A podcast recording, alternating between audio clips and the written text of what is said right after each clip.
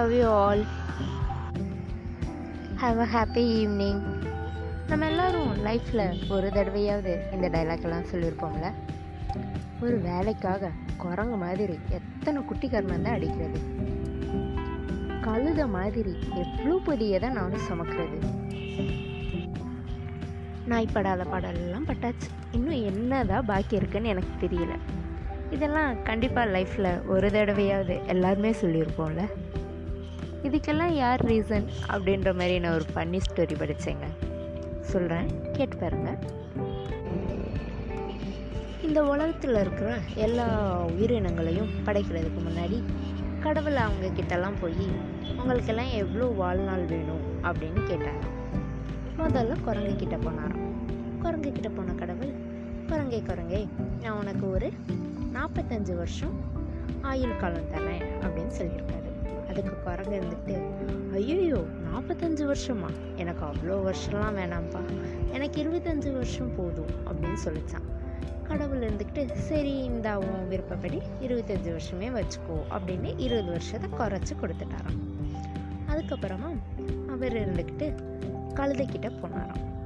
கழுதைக்கிட்ட போயிட்டு கழுதையே கழுதையே நான் உனக்கும் நாற்பத்தஞ்சு வருஷம் ஆயுட்காலம் தரேன் அப்படின்னு சொன்னாராம். அதுக்கு கழுதை இருந்துக்கிட்டு நாற்பத்தஞ்சு வருஷமா. எனக்கு எதுக்கு நாற்பத்தஞ்சு வருஷம்?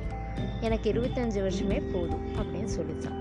உடனே கடவுள் இருந்துட்டு சரி இந்தா உன் ஆசைப்படி நீ இருபத்தஞ்சு வருஷமே வச்சுக்கோ அப்படின்னு கொடுத்துட்டாரு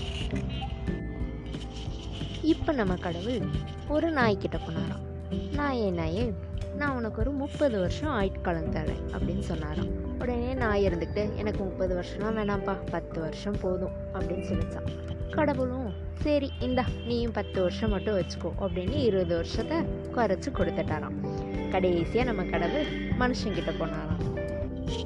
கடவுள் மனுஷங்கிட்ட இங்கே பாருப்பா நான் உனக்கு இருபது வருஷம் ஆயுட்காலம் தரேன் அப்படின்னு சொன்னாராம்.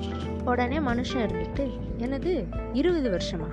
அதான் குரங்கு இருபது வருஷமும் கழுத இருபது வருஷமும் நான் இருபது வருஷமும் வேணான்னு சொல்லிடுச்சுல அந்த ஆயுட்காலத்தை எல்லாம் சேர்த்து எனக்கு கொடுங்க அப்படின்னு கேட்டுச்சான் உடனே கடவுளும் ஒரு நிமிஷம் யோசிச்சுட்டு சரி அவ்வளோதானே இந்தா வச்சுக்கோ அப்படின்னு கொடுத்துட்டாராம்.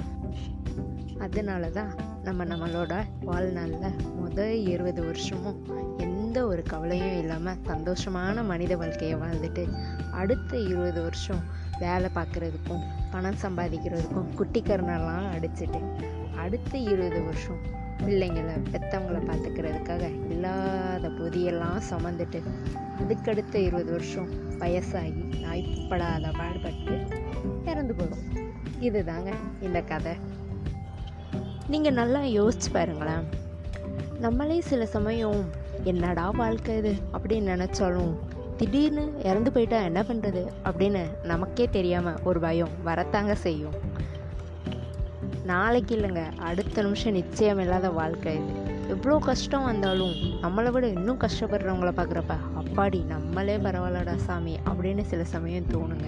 அந்த மாதிரி தாங்க லைஃப்பில் எல்லாமே. எதுக்காகவும் பெருசாக ஒரி பண்ணிக்காதீங்க. எல்லாமே கடந்து போயிடும் எதுவும் கடந்து போகும் இதுவும் கடந்து போகும். சந்தோஷமாக இருங்க. பிரச்சனை வந்ததா? அதுக்காக வருத்தப்படுங்க. வேணான்னு சொல்லலை. ஆனால் வருத்தப்பட்டுக்கிட்டே இருக்காதீங்க. சந்தோஷமாக இருங்க. Have a happy life Thank you. Tata. Bye bye.